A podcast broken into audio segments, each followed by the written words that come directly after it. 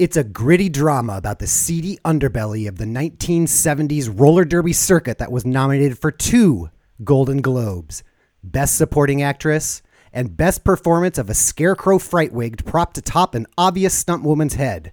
We watched Kansas City Bomber, which means it's time for another episode of Portland at the Movies. In a world, in the year, in a time, in a city, in a war that isn't his. Every day in New York City, on the Miami Police Force, in the Deep South, in Portland, Oregon. Ain't no pig. Ain't no pig. Ain't no pig. I don't love you no more. Hello and welcome to another episode of Portland at the Movies. I am one of your hosts, Todd Workhoven, and with me, as always, is the Mark of the Mark and Toddcast. How are you? I'm really well. Good. And also joining us is Portland's best celebrity, Brian Kidd, the Unipiper. How are you, Brian? Two years in a row. Two years in a row. Thank you. Yeah, I'm doing extremely well. Uh, just for the past what several hours, we have just soaked ourselves in this movie. We have we are living the Kansas City Bomber dream. We just had uh, we just stopped by the Kenton Club uh, in the uh, in North Portland, and we uh, had a drink there at the bar that they used uh, in this very movie, and they had uh, posters on the wall.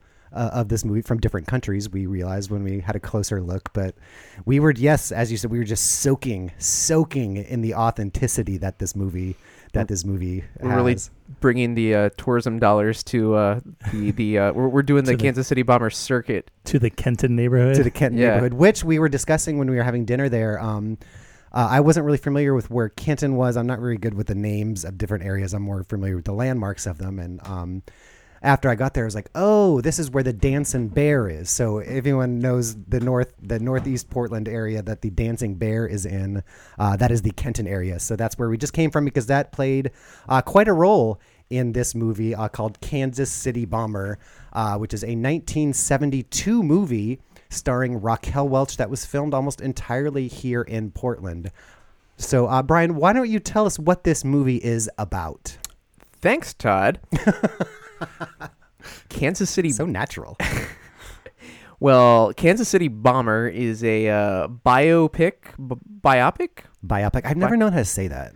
That's a biopic. uh, Biopic. ab- about the uh, American uh, domestic terrorist uh, Timothy McVeigh and uh, the bombing of the Alfred P. Murrah Federal Building in Oklahoma City on April nineteenth, nineteen ninety-five. yes, Kansas City Bomber. Wait, Kansas City did, Bomber. Did I did I watch the wrong movie? that was yes, that was the wrong that was the wrong movie. Although, as we found out, the director of uh, the Kansas City Bomber, which is the movie that we did watch, uh, made a uh, a biopic in the uh, early or the mid '90s about O.J. Simpson. so that's that's close-ish, And I he- guess. I guess he and that was that 1995 uh, uh, OJ pick was such a hit that uh, he removed his name from the that movie and it was directed by Alan Smithee. Alan Smithee, good old Alan Smithee. So yeah, but this movie he kept his name. He stands by this movie, which I had never heard of. Um, there's a couple No. people that are like, oh yeah, I think I've heard of that. Actually, we have a friend Heidi who was like, that's why there's those posters at the Kenton Club uh, because that's where they filmed this. So this is kind of a of a new thing for me, and it is my first, I think, uh, um, entrance into the into the uh, Raquel Welch. Uh, filmography, so that was kind of interesting too. I don't think it gets much better than this, from what I understand. I don't think so, and this was not very good. So, but very pretty to look at. She was. I. I, we- I was talking about it earlier. How the '70 like Farrah Fawcett's aesthetic never really did anything for me. It just the, all the '70s is just so gross. Like everything about everything in the '70s is just filthy.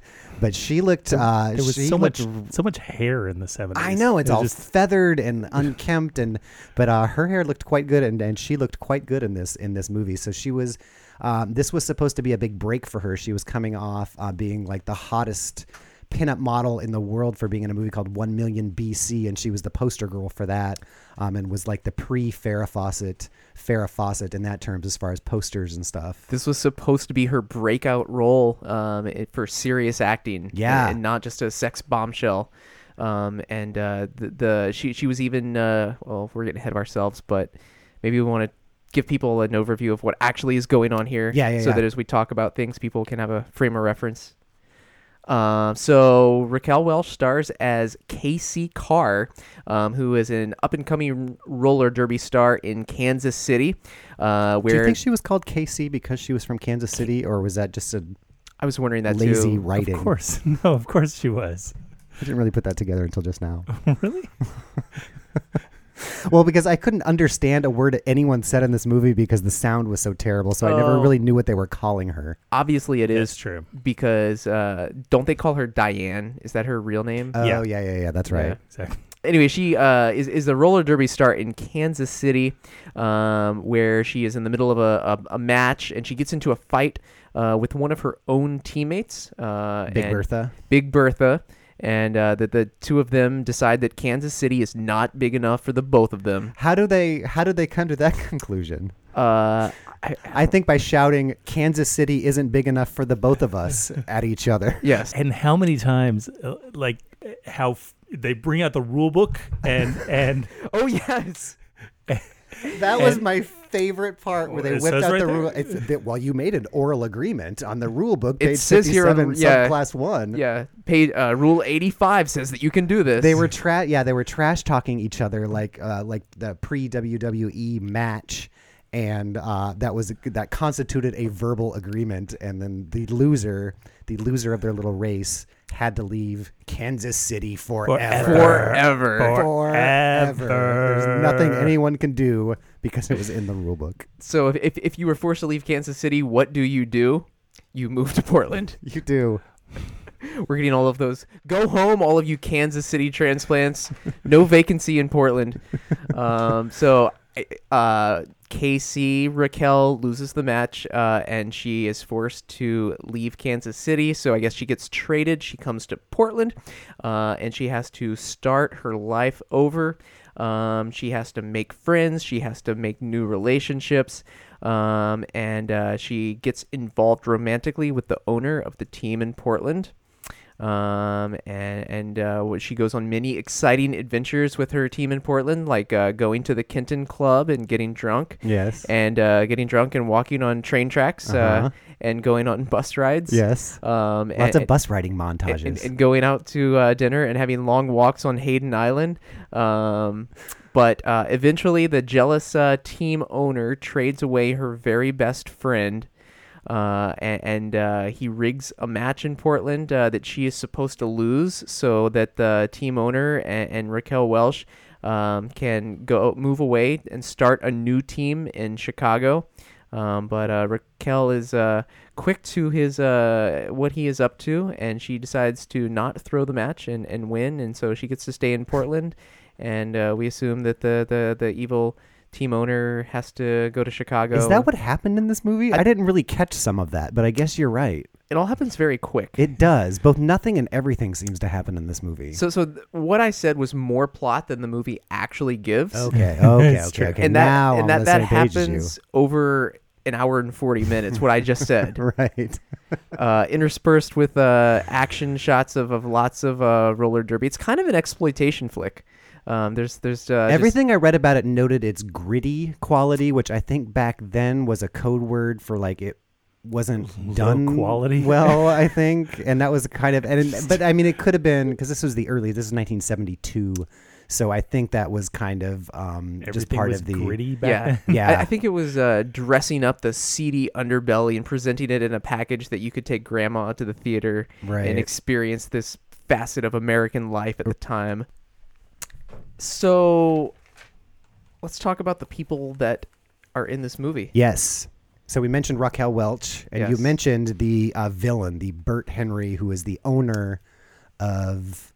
Is he the owner of the Portland team? the portland Yes. team the portland loggers Right. The Portland roller derby team, in case we didn't throw out the roller derby aspect. Roller this is derby. a roller derby film. So I- in the 1970s, there was, uh, I guess that was the first roller derby craze because there was no roller derby before it, it just be, was born into an existence in the 70s. Is I that- think I think it was from what I've from what I read in the articles about this is that it was popular in the 50s and 60s as well. Huh. And I feel like based on what is playing right now and based on the crowd there there and we'll get into this later, believe me, the crowd reaction shots in this movie which are mind blowing.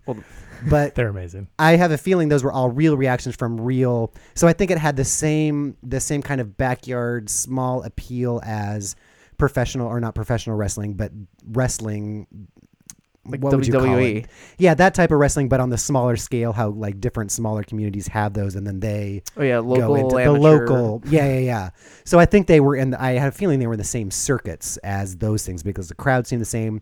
All of the fighting, whatever that yeah, there was was happening. A lot of theatrics on the on the you know uh, breaking a chair over their fa- you know let's line up as a wall and we're gonna lay down on the ground and like it Right. just seemed like very theatrical. Right.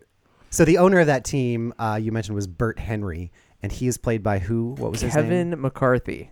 And he looked super familiar to me for Me a too. couple reasons, but I want to see where he was familiar to you. So he just has that face, and I was like, "Gosh, what have I seen him in?" And I had to look it up, and I had to read his page a couple times to figure it out. Uh-huh. I, I- don't think it's like uh, a lot of movies I've seen him in. I think his face is just so particular that you Uh-huh. see him in one thing and you never forget that face.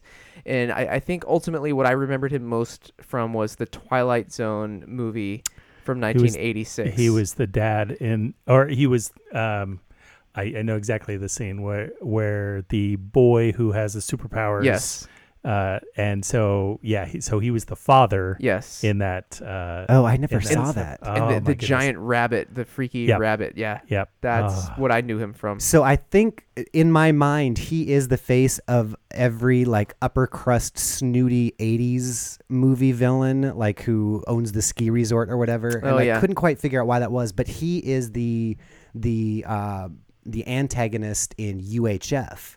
Yep. He is Weird Al's foil or whatever as the station owner or whatever and that's why I have that in my mind of him being a stu- but there's something else that you said he was in before we started recording that I recognized him from. But now I Oh. can't remember what you said. Uh, Innerspace, Maybe. Fantastic Yeah. Voyage. No, you said something? inner space, so maybe that's what I'm thinking. But but anyway, he has a face, and if you if you if you Google his uh, if you Google him, you'll totally recognize him. He has a face, but he does not have a Facebook because he's dead. Oh. Wah, wah. But he lived to be 96, so Yeah, he was super old. But he looked. I wrote down. He looks like tobacco smoking feels. Like he just has that weird, you know, bris not bristly hair, but like everything about him just feels mahogany somehow. I don't know how to describe it. Smells like a pipe. Totally. he's always wearing a smoking jacket. yes, he is. A, he is a smoking, Smoking jacket. Uh, I don't know if there's uh okay. So let's talk about some of the other characters in the movie. Uh, there's Big Bertha, yes, yes, the dump truck of a woman who. who sorry, putting it mildly. right? Who? Yeah, is is one of the. She is Raquel's first rival, the one that she uh, makes a, a, a bet with in Kansas City, Uh huh. and the description that Raquel uses against her is just brutal. What does she say? She calls her a fat tub of lard who Tina, you fat tub of lard. she's like the, you you your skating is even worse than how you look and I did let. Was that when they were yelling? They were having the smack talk back and forth at the beginning. Yeah. I could tell that Raquel Welch was trying so hard because you can. I think all of the other roller derby people were like real roller derby like skaters, like the ja- the, woman who plays Jackie. I think sh I felt like she did all her own stunts and all that stuff. But I and I had read that a couple other people were real roller, and I felt like. Big Bertha was one of those people, and she She was is. used to trash talking. But like Raquel Welch, you could just tell that she was struggling, but grabbing the mic and trying to be this and that. Remember, it was overacting for sure. Totally, totally. I did look up. Big Bertha was um, a real roller derby uh, uh, uh, athlete, and her name in uh, real roller derby circuits was Moo Moo. What? oh, Moo But yeah, I, I think the Jackie was too, which is interesting because what I said at the top about the Golden Globe, there actually sh- the there was a Golden Globe nom- nominee for Best Supporting Actress for the lady who plays Jackie. Right, who's her rival when she moves to Portland. Right, right. So uh, this is a good time to. Can someone help explain to me how roller derby works? Because I was so confused watching this movie. I wrote down several times how do points work? how do points work? Because at one time they like would get four at a time, and then like you'd look up and it's like eighty-five to ninety-seven, and you're- there's no baskets or there's no. So I think I think this is kind of a hybrid of real roller derby and something made up And for the this movie. movies. because I think in real roller derby you have to, and actually, um, I know somebody who's in roller derby. I should have asked her. So Christine, if you're out there, I'm sorry for not asking you. Um, I think it's you have to pass people, and every time you pass a person, um, you get a point or something like that, and that's why you'll see them sometimes. Two or three people grab hands and do like the whip thing to whip someone super fast, and they'll knock someone out of the way. But this movie does not make it clear, and I'm gonna play some audio here because I feel like half of this movie is these poor announcers trying to give us enough information about what we're watching because there are a lot of roller derby matches in this in this movie. Yeah, it's filler. It's like eh, forty percent of this movie is just match. Yeah, and it all looks the same. Like you never feel like you're watching something different. But and but the audio during that all falls on these two poor announcers. So here's a little clip of of what most of the movie feels like. There are 10 girls on the track for the first jam of the evening. See, they get 60 seconds in which to score points, and everybody who wears a helmet is a jammer. The method of scoring is the jammers lap the pack, and for each opponent they pass, they pick up one point. Julio Salavega. So So for people who were new to roller derby, that was that was all you get. Yeah. And and this is like while you know action is happening and you're trying to follow and and but my question for this movie was um so the way that they show roller derby, they're doing the roller derby, but there's a lot of like fights that look like professional wrestling. So in other words, like they're doing little hits, you know, but overreacting or slamming their heads against the turnbuckle. I guess they didn't have a turnbuckle, but the ropes are and getting props and and getting yeah. I mean, Mark said like they grab a table and like a chair and like a, And a toolbox and a mop at some point. A massage table A is there in the middle of the room. it's like at any point you could just choose to pick a fight. And yeah, and the crowd throws food at one point. Yeah. But my question is do in the context of this movie is the roller derby a scripted thing? Right. I couldn't figure that out. It seemed like maybe there was overarching plot points that were to happen, but then what happened in the match maybe was Not real. talked about, yeah, kind of improvised. Mark's shaking his head. Uh, yeah, I, I think that there were probably four things that had to happen, uh, you know, in order to progress the plot. So it's uh, like a waiting. It's it's like a waiting for Guffman script where there's like the four plot points, and you can do whatever you want in between as long as you mention those four things along the way. Exactly, exactly. And uh, yeah, so like at the beginning, Big Bertha and her had to have a skirmish in order to lead to the uh, the conflict that they had at the interview on on the stage. And so do you think in the context of the movie the beef with Bertha was supposed to happen? And do you think Well- that she was being traded to Portland and that's just how they were playing it off that she was going to Portland? Or did they get in a fight and then have to scramble to like find a place for Casey to mm, go to? Yeah, I Because there's a couple times like after the match, they'll like talk to each other like, "Oh, sorry for you know going down so hard, you know, no hard feelings," or like that sort of thing. Like they didn't know, but then the fights were so choreographed? choreographed and fake feeling like it would be it would be as if the WWE people were backstage like acting like it was real. You know what I mean? Like it was that level of of stage fighting. And like you don't improvise like throwing a tool chest at someone. Like that's not something you surprise your fellow actor with. I mean, it's already confusing enough as it is, but then you put it in the context of a movie of roller derby, and you really have no idea. Right, like, it's, right. It's very meta. Yeah. Yeah, so and of course when when Casey gets to her new team, then then sh- the old star skater uh, is is threatened and and develops a rivalry with with Raquel Welch's character then. Um, but other other characters that stood out. Uh, should should we get to the elephant in the room? Yes. It's just The first I watched this movie for the first time t- like 2 weeks ago, so I was watching it early and then I'll watch it again. Um and the first thing I noticed, and I didn't tell you guys, but it came up today independently. All three of us were like, "What was happening with the extras in this movie?" It's phenomenal. hands down. These are the most entertaining extras I've seen It in any is movie ever. crazy. It's like, and all of these extras, most of this I think was filmed at the Portland Expo Center. Is that?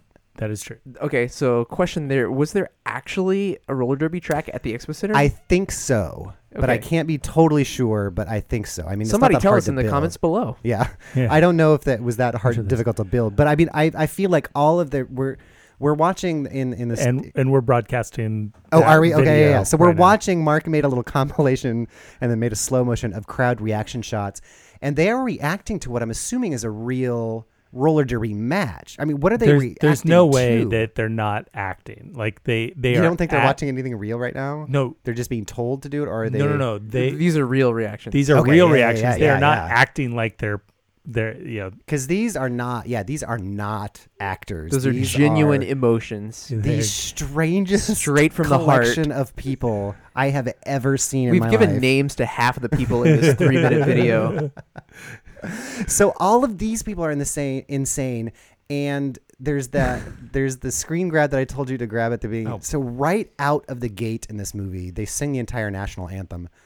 But they Okay, show I'm showing the two two dudes right all now. yeah they show all of the other players and these two men and i don't mean to be lookist but again to what i was saying about the 1970s aesthetic two of the least appealing people i have ever seen in my There's life Colin Malloy. right yes on the background thing but those two players and then that just set the tone and every time you see this crowd it's it's goontown it's crazy Yeah. It is like they had an oh, open. those two players It is like they had an open casting call on the Max, and just like all of the weird people on public transportation, you're right in here. Everybody who didn't make it as a background extra for Napoleon Dynamite show up here 30 years ago.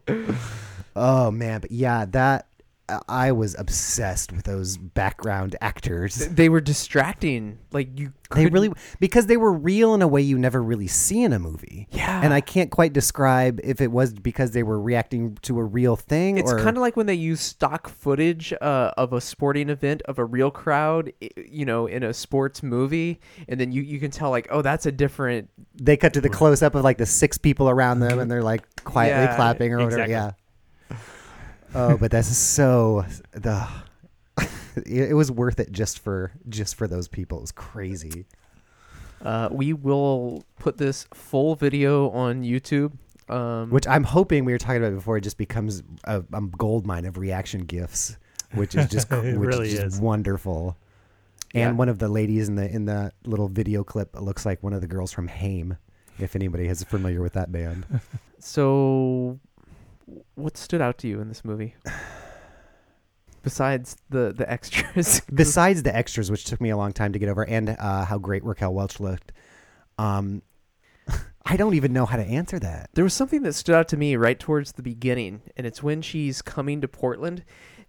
Did you get a sense of? Uh, so she she leaves Kansas City and she's driving to Portland, and then immediately the, it's they play it out like it's a montage, like you're going to see her journey across the United States, and then immediately they start showing shots of Oregon scenery, and you're like, oh, she's in Oregon already, and then they start flashing uh, interstate signs, Chicago, Denver, all Salt the Lake while, City. all the while you're seeing Oregon. That was so because I started. I'm like, okay, well, here's the slow mo smooth jazz drive because this whole movie is just music that I can only describe as like lugubrious 70s schmaltz music. And so she's taking this like slow saxophone drive and it's like clearly it's the gorge and then she's stopping at a beautiful waterfall in the gorge. and then oh, she's on the Marquam Bridge. yeah, and then on the Marquam Bridge and then all of a sudden I wrote down, wait, that was supposed to be Kansas? Because she's like now leaving Kansas City. And then she's on the Steel Bridge, and then a bunch of stuff happens. And then she's still on the road trip like five minutes later. She still hasn't left her house because she's saying goodbye to her children. It was comical for It was crazy. But I think it would only be comical for uh, someone who lives in Oregon or lives in Portland. But uh, to front load that with waterfalls and like giant gorge scenery, and then to pretend you're in Kansas. Uh huh. I mean, it's not like it, It was, was the East comical. Coast or something. Yeah, it was pretty amazing. It was like, wait, what? Yeah. We're not even in Oregon yet. and then when she finally gets to Portland, she's going over the Marquam Bridge, which is the I five bridge, and the on the top deck. So they must be going south. Um, there's two the two huge um, freeway signs that just had a big black tarp over both of them, and one of them just said Portland. That's all. Like no exit information, just two giant black Portland. signs. One said Portland, which is pretty great. Portland Um, movie geography. yeah. But yeah, I, I mentioned it before too. Another thing that stood out for me, I think it was hard for me to follow because the sound was terrible in this. Like it was, uh, there was like locker It room. it was very muddled. It, There was like a locker yeah. room scene where they like put one mic in the middle of a locker room and like thirty people screaming at the same time. I also noticed that um, many of the really exciting skating scenes just the the sound mix was just terrible. They they didn't have a a big crowd uh, making noise. It was just like eh, That final scene was like that. There was no music. There was no crowd sound. There's a couple like you can hear skates rattling a little bit. It was yeah, that was weird too. yeah. Is that a thing that was just the mediocre movies of the 70s or I feel like a lot of this stuff was very either of the time or trying to be of its time. You know what I mean? Trying to ape the the big popular gritty movies of the time. there's so many things that we have come to expect in movies that are inventions over the last 30 years like Yeah. like the uh, gut punch sound and and things that we we see and we connect with modern movies that doesn't happen in real life like when somebody gets punched it doesn't Yeah. make that Slapping over Yeah. exactly exactly that big over the top uh yeah exactly that's the one that's the one uh and and so this of course didn't have any of that I actually wrote that down in that final scene. They're like punching each other, and there was no sound effects for any of it, which was yeah. I was like, it didn't need to be that obviously fake one, but there was just nothing. right So it could have been like a stylistic choice, I guess, but it, whatever whatever it was, it did not. It didn't really work. Can someone tell me how uh, the laws of physics work with helmets in this movie? they don't uh It's like, did you notice how quickly uh, that the roller derby folks would lose their helmets? They would just like fly off their head, and they'd be wearing them for two seconds. I well, I I wonder if that was a necessity because so Rick, uh, the big thing um, about this movie was that Ra- Raquel Welch did a lot of her own stunts and she trained for five hours a day for three months Yeah. roller skating, building up to this, and she broke her wrist in training, and that's why she's wearing her wrist brace in the movie and all that. And so she does a lot of skating in this movie, but every time it's there's like a rumble or a fast paced scene, there is an obvious stunt woman with just this gigantic Gigantic wig. pile of hair Yeah. that is always obscuring her face and flying around and It looks like Cousin It on skates. it really Yeah. does. And it was such a contrast because, like I noted earlier, that Raquel Welch's is like is very soft and beautiful and like modern to right now looking, as opposed to that '70s look. And that fright wig of a stunt woman was just hilarious. i think it was a stunt man Do you? So, I yeah, tr- I yeah. kept trying to see, but I I don't think they would have done that. I don't know. I I tried looking though because I wondered the same thing, but. Uh, I- Yeah, I could be convinced, but uh, yeah, I don't know. I didn't. I didn't. I wasn't. con- I I, I thought it was a, a woman, but um, but yeah, that hair was just insane. I wonder what the Portland roller derby team's name was back in the 70s. Do you think it was the Portland Loggers? Oh, maybe. I don't know. I don't know. Did I we mean, have a team back then? I guess we. I Can assume we did. I assume we assume did. It was somewhere. That'd be weird if this movie came out all about Portland roller derby and then it, and there wasn't any Portland roller derby scene. Uh, I did notice a, lo- a, a lot too there. Like we mentioned earlier that there was a lot of scenes of the roller derby, like lots of these matches that again was hard to contextualize and figure out the scoring and all of that. And I would say almost half of those Raquel Welch is sitting on the bench watching people we don't really know in a game that we're not sure of the stakes. And she's sitting there and they keep cutting back to her just sitting watching from the bench. And I don't, that was such a weird way to try to engage us as the audience to have the star not doing the thing that we came to see her do. true. And that seemed to happen a lot. It's much easier to have your star not skate. Totally. I read, they uh, couldn't pay the, the wig woman enough that day, so they had to sit Raquel out. I think the studio. I, I read that the studio was concerned that Raquel Welch would not be able to pull this role off. Oh, really? Yeah. well, their concerns were warranted. But re- we do get to see uh, Raquel Welch uh, roller skate with Jodie Foster in this movie. Yes. So yeah, I, yeah, I watched this movie before you guys. That I was like, I when the credits came up, I was like, Jodie Foster. It was weird. and she's in the movie maybe for ten or fifteen seconds. They roller skate down the street. She plays. She's nine at the time, I think, or ten. Jodie Foster is, and she plays uh, Raquel's daughter. Yeah. and they yeah they they skate down the street and then they have a little scene on the porch which i felt like all of this movie that's another thing i noticed like that scene was all done in one take and the camera was always in one place and i don't know if that was another because that there's a scene also where they do this like aaron sorkin-esque walk and talk through the hotel at jantzen beach the big that big old brown building that burned down. It was all one take you know and all extended. And i don't know if that was another stylized thing where they were showing that they could do this big long you know goodfellas like extended take of of whatever but That scene with Jodie Foster roller skating down the sidewalk reminded me of the uh, scene in Extraordinary Measures with uh, Harrison Ford chasing the wheelchair his- down the street. wheezing his way down the street chasing a child oh that's totally true Yeah. Um, Jodie Foster as a child wasn't she famous as a child for yeah. something? Yes, she was, and uh, I looked at her filmography, and this was very early in her career. So she had done some TV stuff and TV movies. Uh, after this is when she did like The Parent Trap and um, oh, there's a couple other, and then Taxi Driver, of course, was a couple years after this because I think she was 12 or 13 when she did that. But this was, I think, her first movie movie that wasn't a TV movie or Hmm. like a Disney Disney type thing. So yeah, she was in there and then she was out, but she got billing like up front. She Yeah. got front credit for that. I don't- which- I, I recognized her voice before I recognized her face. yeah, she Yeah, has a she's just very distinct drawl voice. Drawl with a little lisp. So speaking of her children in this movie, how how did that work? Uh, so she was a single mother. Yeah. and her she had two children and they were living with her mother so like grandma was watching the kids and was that supposed to be in portland I I think it was in a third undefined place because the movie starts in Kansas City. They have the the derby off or whatever you want to call their little skate off,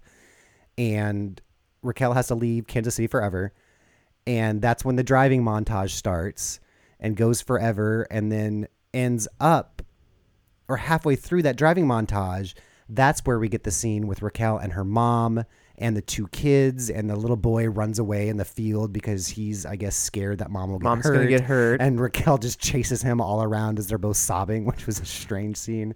But then there's a little bit more of the driving montage after that. yeah So I felt she drove from Kansas City to somewhere. I don't know.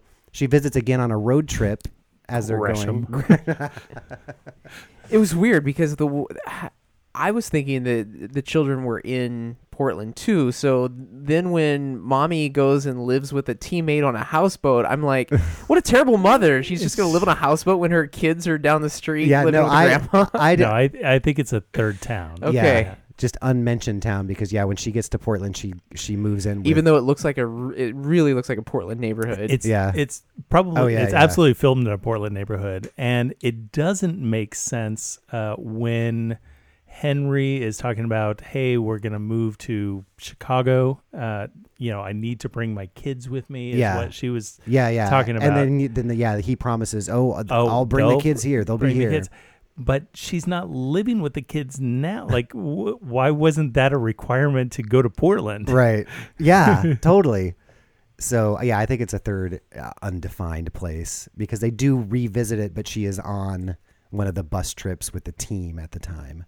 Yeah So, but it was very that was very unclear because we never see the kids again. They're talked about, and we see them through a window in a distance. they couldn't afford Jodie Foster that much. uh, there's also a lot of the location. Uh, you know, uh, it's what's the term in movies when the, uh, establishing shots.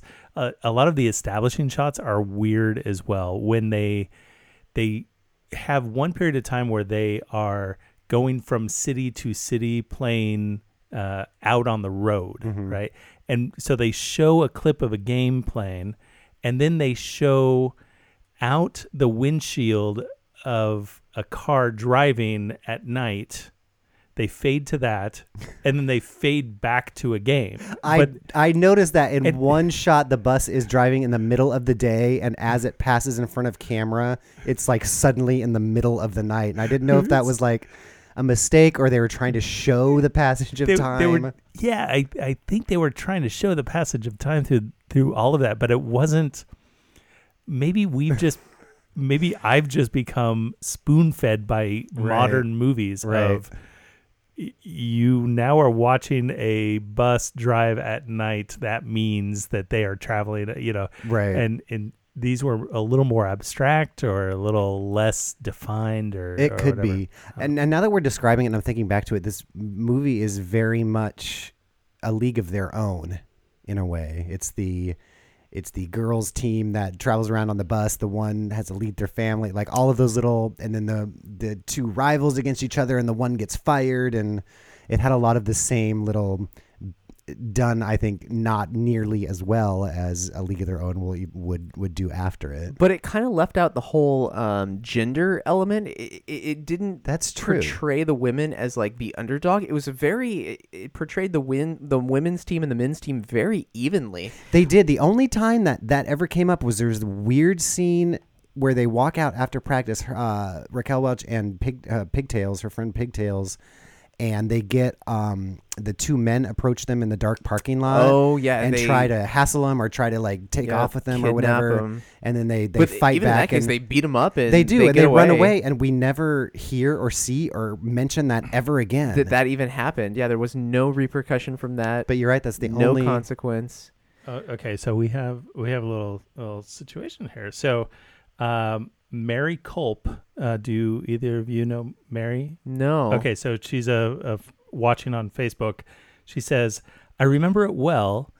Was doing a show at the Expo Center, and uh, and an ad went." And I sat in on the filming as they needed extras. Also, Raquel Welch stopped by our booth and visited a very nice lady, smaller than she looked on screen. She was a very nice lady, Oh, much Smaller than smaller she than looked she on looked on screen. screen. That's funny. In this Maybe life, she's in one of our clips. in this Life magazine, that sure hope so. What if she's the Yeah. she's the older she, she has to be dead by now. Can- There is an oh. amazing old woman giving what I call the the Italian middle finger, which is Yeah. the, the motion where you kind of scrape your fingers under your chin at someone, Yeah. I guess. Mary, please post a photo of yourself so we can Yeah, identify we can you identify in these you from crowd, the crowd. scenes. Maybe yeah, she can look at the video posted after this and she can see if she's in one of them. That's very cool, though. Hope so. Well, That's not going thank out you, over our Mary. feed, is it? That's uh, Yeah, if you have more info, Mary, uh, please please let us know. That's awesome. fantastic. There is I read yeah, I did read a lot about the the the- and there must have been a big call for extras to come because that seems to be the thing like oh I remember them announcing looking for Mhm. people to come be extras in this in Well, this movie. This movie was apparently a big deal when it came out. Um, like, uh, so let's let's talk about this. Yes. Um, right here, I have an issue of Life magazine from 1972, and on the freaking cover is Raquel Welch. Hold on, let me. Oh, let me- Uh, I'm, I'm holding this magazine yes, up this for nobody to see. Uh, 19 uh, let's see June 2 see. 1972 copy of Life Um, magazine. There she is. There she is. wearing her number 11 Portland Bombers. Raquel on skates. Yeah, it was the the title of the article inside is the hottest thing on wheels, which was also the um the slogan for this. So, and I was saying beforehand, like, what? That's pretty crazy to be on the cover of Life magazine. Right. So, uh, and then you open it up, and there's a little photo expose uh, on the movie. Mm-hmm. Not much text, Right. um, but the first thing it talks about is how this is supposed to be uh, Raquel Welch's big, uh, serious acting breakout role, and uh, it's not going to happen with this role. Better luck next time. We wish you the best, Raquel. um, but uh, I think in 1972 for MGM, this was their third highest grossing movie. Oh wow, I, I think it did make money, right? It did, yeah. the third highest grossing. Wow, what do you remember? Did you see what else? Wha- One of them was Shaft. Uh, the, Wasn't this by the same director? no, No. no, I no, okay, I'm no, gonna it's hold not. on. I looked up the director, who Gerald something. Gerald, yeah. he didn't do anything else of note, Uh, really. There is a quote. Uh, uh, if you read the Wikipedia page about Kansas City Bomber, um, they did a lot of publicity, and Raquel Welch did a lot of interviews p- promoting this movie. And the, here is a fantastic quote, kind of describing some of the uh, extras we talked about. Raquel Welch said that most of the spectators are basic people, and there's something cathartic about watching people get dumped. Oh. Does she mean dumped like I think she means like on the track. on the track yeah. so that so oh, that, like the people that enjoy watching that are basic people. Oh. You know how the morons like to to watch people fall over? Oh wow, that's amazing. Yeah, that's pretty incredible. Uh, and then I also read that uh, that this movie started out as a much different movie.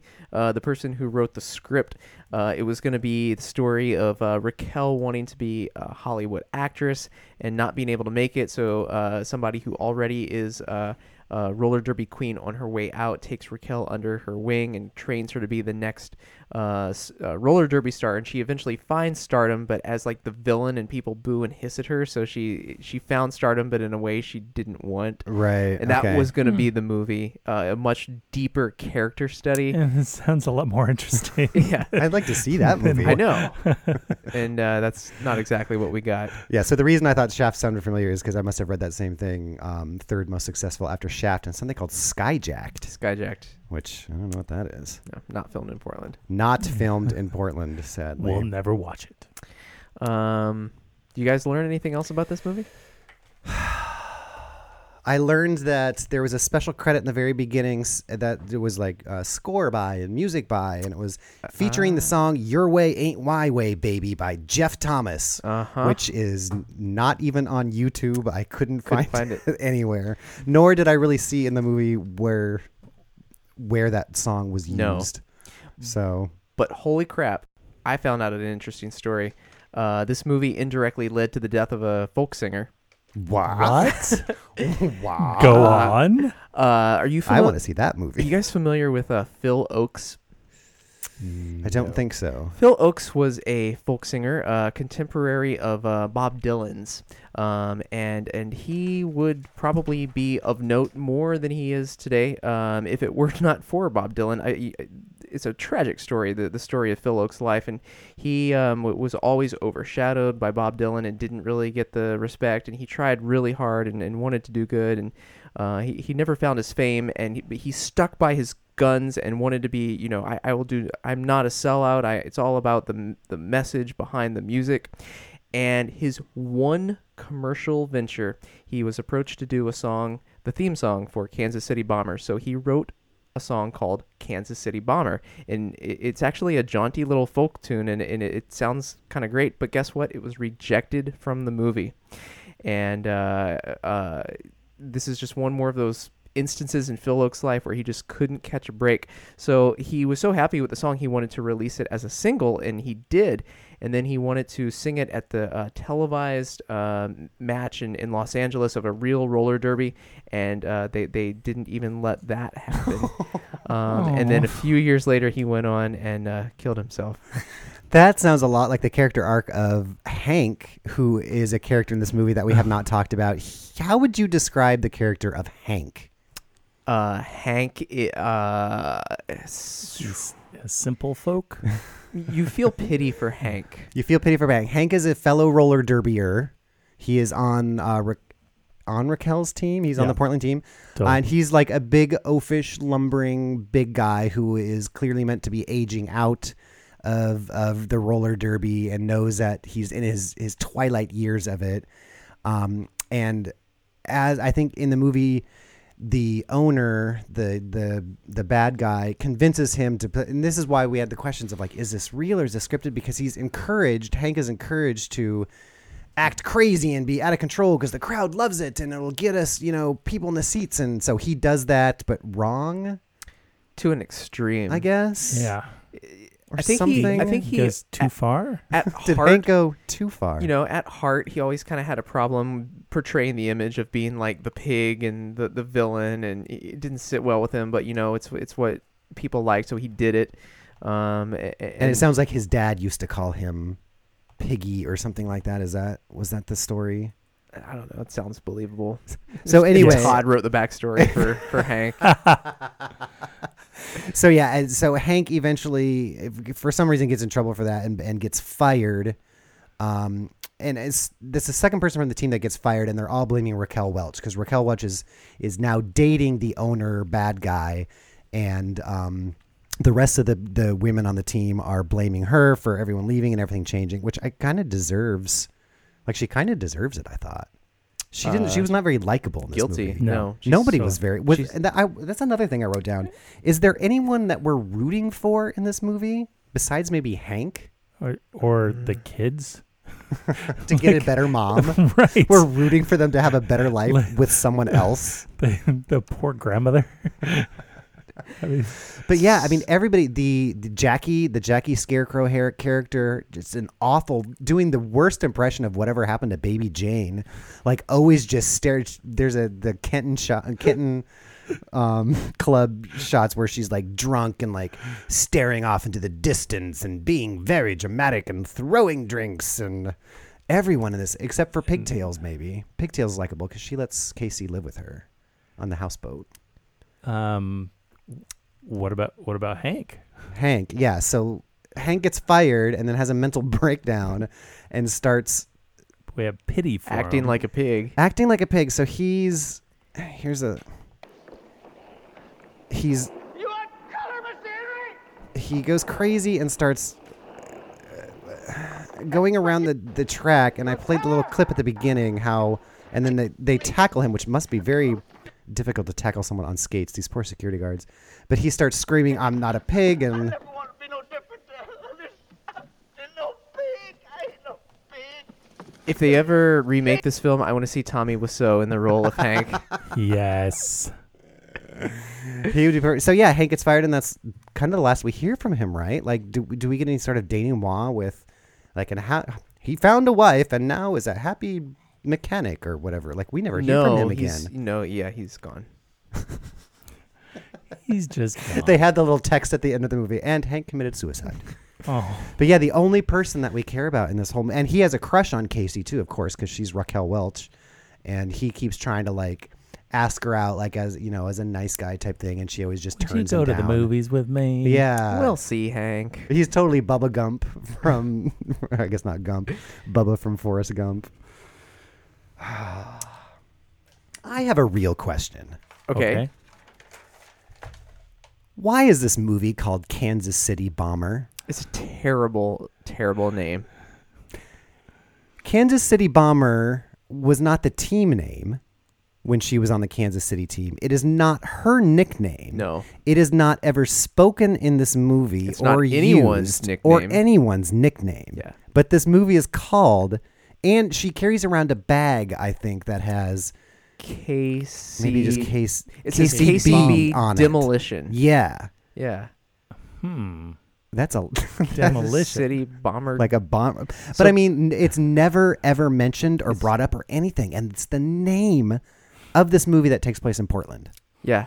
about roller derby. And the, the fact that she's from Kansas City is pretty irrelevant to anything else in- Yeah. in, the film. Yeah. It's not her ca- other than her name. If anything, it but should she be never talks about. I wish I can go back, or you know, I, anything about Kansas City. If anything, it should be the Portland bomber. yeah, is bomber one of the they? What did they have? They The had positions? one of the positions. The jammer. Jammer. The jammer. Jammer. Jammer.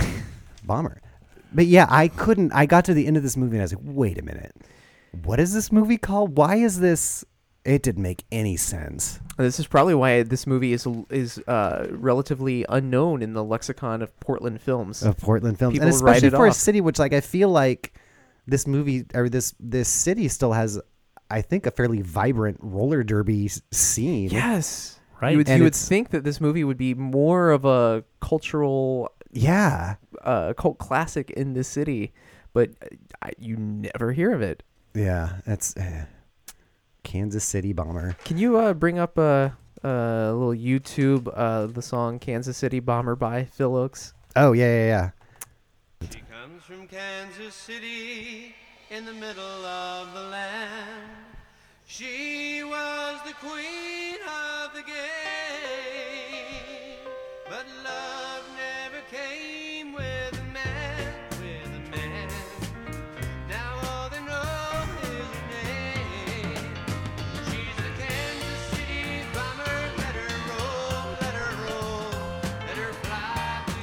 This would have been a That's- great song in the movie. I love that. I know. But instead, let me. I don't know how. I think I wrote down a mu- one of the music cues here, because the uh, the music. In I don't, this I don't is understand why that was just- rejected. It would have Right. fit right in. Well, because they were too busy Being gritty. being gritty. Yes. So this is like a basic all throughout the movie, like all of the establishing shots, all of the.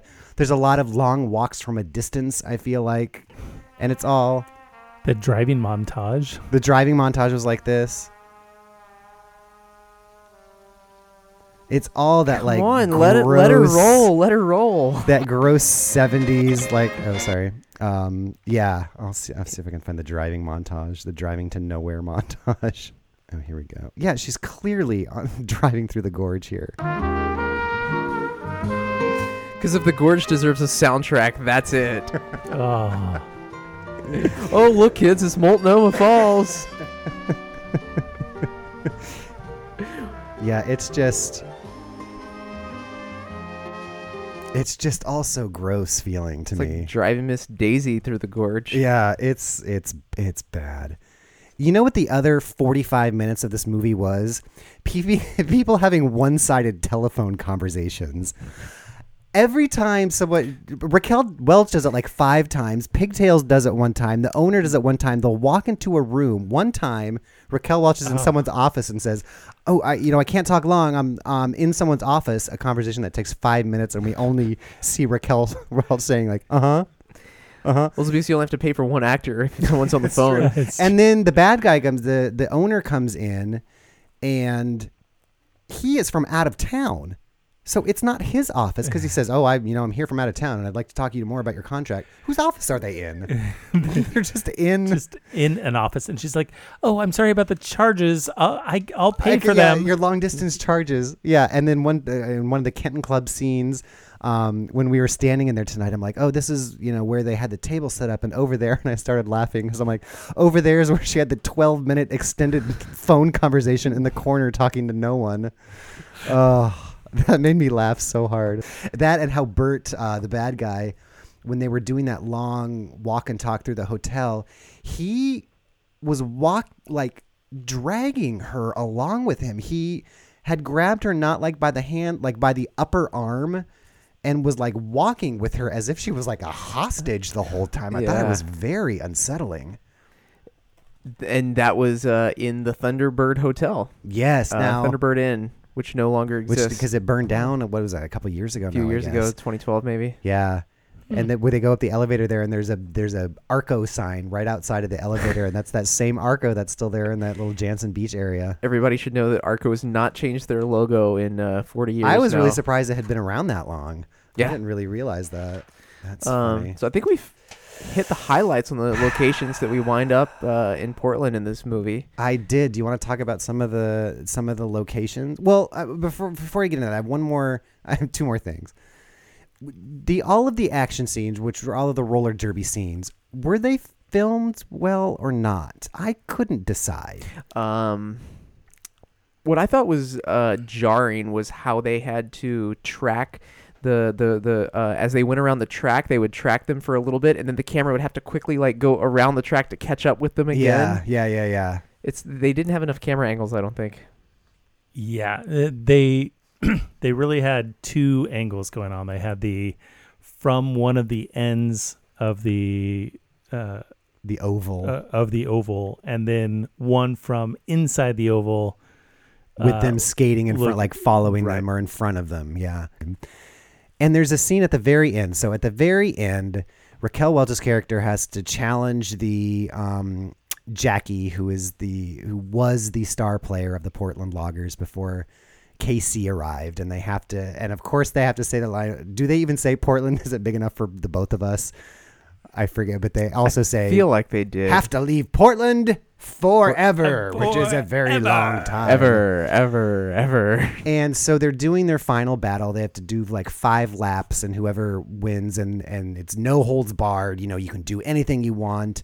And so they're skating and skating and skating. They're about to finish the race, and there's one final confrontation that that Jackie is trying to get past, and Raquel throws an elbow, you know, knocking Jackie back, and it's in slow motion, and Raquel is reaching for the for the ribbon, and they replay that same scene four times oh. in slow motion. Yeah. And each it's not the same shot. It's not. It is four different shots of Jackie being knocked over. Raquel flipping her hair out of the way so everyone can see her grab the and it was the craziest thing that it was different shots. So I don't think they had enough cameras. I, I I think that that, Yeah, that was it. Like, uh, because I I think th- there were a lot of continuity issues like that. Of, uh, I think they had two cameras to work with, right.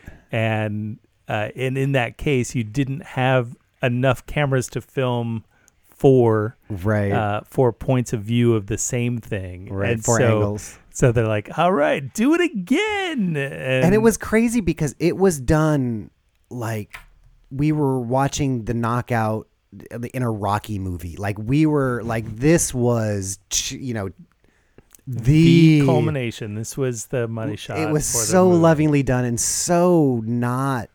And then she grabs, she wins. Casey wins and skates around. You can hear Pug in the background, very excited It's very excited for Casey's win. Um, and yeah, and then skates around holding the ribbon up, and then we get a beautiful freeze frame of Raquel holding up the the tape at her, The uh, for her victory lap. You have to figure out what happened at the end yourself. Yeah. So what happened? Like she gets to stay. So she was supposed to lose that final match. right, Um, so and then that moved to Chicago. Right. So if she lost, the storyline was that she would have to leave Portland forever and that the owner of the team would take her with him to Chicago where he was about to launch a brand new team that had some sort of television contract And deal there, theoretically, she would Should get to live with her children. with her children and with owner and So then, happily ever after. So mm. why But she didn't trust him. Is that why? Yeah, I mean, ultimately, it wasn't she- explicit? True. I mean, he was a grosso. Right. He was a disgusting person that Yes. who and but their kissing scenes were so Oh, gross. uncomfortable. Two gaping open fish mouths colliding in midair. Yeah, she. Just disgusting. Do you And think I don't Do you think it was direction? Oh, Raquel, make sure you open your mouth in this scene. maybe I don't know. Maybe it was to be able to prevent him from I don't know. There's even like gross mouth noises. Oh, it was so upsetting. It was, ugh, it was just terrible. But yeah, that seems weird at the very end that she gambles on throwing away because her, her situation wouldn't be any different in Chicago than it is in Portland. So, like at the very worst, she would be in the same situation. At the very best, she would have her children with her. But she decides to gamble any chance of being with her children and win the thing at the end to and stay, in Portland. or So- maybe she thinks she'll establish herself as the star and be able to move her kids out. So or that's the message of this movie: is is uh, people love Portland so much they're willing to uh, throw away the good stuff in life to stay in Portland. That's right. Who cares about your kids? Portland life is more important than your Portland is kids. Living in Kenton is better than living with your kids. I think that's that was on the sign when we drove in. Where family doesn't matter. Um, well, let's talk about some of the other locations here. Yep. Uh, we mentioned the Kenton Club. Yeah. Uh, where we uh, went and uh, checked it out tonight, and it was very cool. That it feels exactly the same in the Kenton Club today. It Yeah. looks the same on the inside and the outside as it did uh, in the movie, except for the fact that now there are Kansas City Bomber posters on the wall, which I was very happy to Yeah. see. That place, I you know, it, it is amazing. That place still exists. So Yeah. I encourage everyone to watch this movie and then go check it out. Yeah. And I think it, that place, the Kenton Club, has been open since like the 40s. I think it's been there a long time, Yeah, a long time. cool place. Uh, and the Expo Center is where they did a lot of the um, the skating and then a lot of the roller derby shots. I assume. yeah, and then we some- had um, There's some uh, external shots at the expo center. yeah, that's Yep. where that parking lot Yeah. scene happened with the two guys The in the parking lot. attempted kidnap and rape. yeah, that we never heard or talked about again. Um, but then somebody on the Facebook page wrote in a little bit earlier. She remembers um, outside of Medford there was a place called Rollerama that they did some. They must have did they've done some pickup shots. And Yeah, stuff like I read that they filmed some roller derby shots in in Fresno and Kansas City and Portland. Why would you go all the way to Kansas City? Like to Authenticity. do an indoor roller derby sh- shoot. because the people watching the There was movie n- would be like, There was "This no, is in That's- Kansas City." That's where all the good extras were. Were Kansas City. um, but yeah, we there uh, the houseboats and Jantzen Beach. I forget what that little area is called. Hayden Island. Hayden Island. Okay, yeah. So one of the roller derby girls, the pigtail girl, invites uh, Raquel's character to live with her, and they live in a houseboat down down in that area. At the hotel that used to be easy, uh, the hotel that was there was that what kind? What was the name of that hotel at the Jan- Jantzen Beach? The Thunderbird Inn. Thunderbird Inn. Okay. And Uh, any other places that you noticed? Thunderbird Inn, when it burnt down uh, in 2012, was the number one Multnomah County delinquent property tax uh, property. Wow. Yeah, they owed seven hundred thousand dollars in back taxes. And mysteriously burned to the Burned out. ground. Hmm. Huh. Interesting. Um, you know what I did not see in this movie? Location wise, Oaks Park. Oaks Park. Oaks Oaks Park. And with a roller rink movie. I know, like that. Wow. How could that not be? I Like- guess. Hmm. Well, I guess they need a roller derby track, so a they'd have to build derby one track. over it. But that is but they pretty could funny. even have like a fun scene where they just want to go skating. they for go fun. skating. I feel like they were kind of lampoon or not lampoon. They were they were stuck up in uh, North Portland, and I think they didn't really get much further south than that. You know what it could be? I bet yeah, we went to Oaks Park not long ago for Mark's birthday party. Right. Mm-hmm. And it seemed that they it, it was a little uh, awkward how family friendly they were pushing the image there. Like I think they had signs about the rules there. Okay. And eh, I- and I'm wondering if they just didn't want to, you know, like the roller derby is like the the the, the scary dirty people. side. Yeah, we don't we don't want to associate Roller with that. skating. It was Oaks too Park. real, too Yeah. gritty. too gritty. Two seventies. I'm wondering if they turned him down. Uh, other than that, yeah, I don't think there was a whole lot of other. This whole mo- movie just felt like it took place on the same set the yeah. whole time. It and then, wasn't- like in a locker room. It wasn't Yep. a Portland love fest like No. The Hunted or No, but I mean, they did name it by. it's definitely Portland. Yeah, which is interesting. with Kansas City in the title. Kansas, yeah, with Kansas City in the title and Bomber also in the title inexplicably. Uh, well, would you recommend watching anything from this movie? Uh, Mark's extras video. Mark's Yeah, extras. Yeah, as you a- can search YouTube. What should we search YouTube? What are you going to put that up as? Uh, I, I don't know. um, We'll figure it out. Go to Put a Portland link at up. the movies. We'll figure it out. PortlandoftheMovies.com. If you're in a certain kind of mood, I would totally recommend this movie. I think I think what we s- I'm going to extrapolate what I said because we were watching that that clip that Mark had made over and over about the crowd reaction, and I said that it would make a perfect like art installation on the wall of like a super hip club oh where you're just playing it without audio, you're just playing this slow motion or fast or whatever, and it kind of feels like if you're at a party and you want something crazy on in the background. Um, I think that would make a, a pretty interesting watch because you don't need the sound. You can't follow anything anyway, and there's not No. really a story that you're following anyway. yeah. anyway. And so the slow mo version is five minutes long, and it's uh, And you Yeah. kind can, of fun you to can watch. read the lips of the crowd. yes, you can. and this the Italian sign language you can read as well. But yeah, maybe there's a clip with her and you could on YouTube that you can watch uh, Raquel do some skating. Um, It's an interesting. because she looks good. yeah, it's an interesting movie in in like the the history of movies in Portland. It was the first major Hollywood film uh filmed in all in Portland. Oh wow, really? Yeah. Okay. And it it shows an interesting uh, time capsule view of Portland. It, it, it was uh, not the best movie we've watched on on uh, this show yet, but it was by far not the worst. It was not, yeah, it was not Yep. the worst. Well, awesome. Thank you everyone else for joining us for another episode of Portland at the Movies. You can hear us on the Funemployment Radio Network. Uh, also, a Willamette Week Best of Portland, uh, the Funemployment Radio Show with Greg and Sarah, won for the second year in a row, as well as the best podcast in Portland. Congratulations. So we're happy to be with them on their network, and congratulations to them. Brian, if people wanted to find out more about you, what can they do?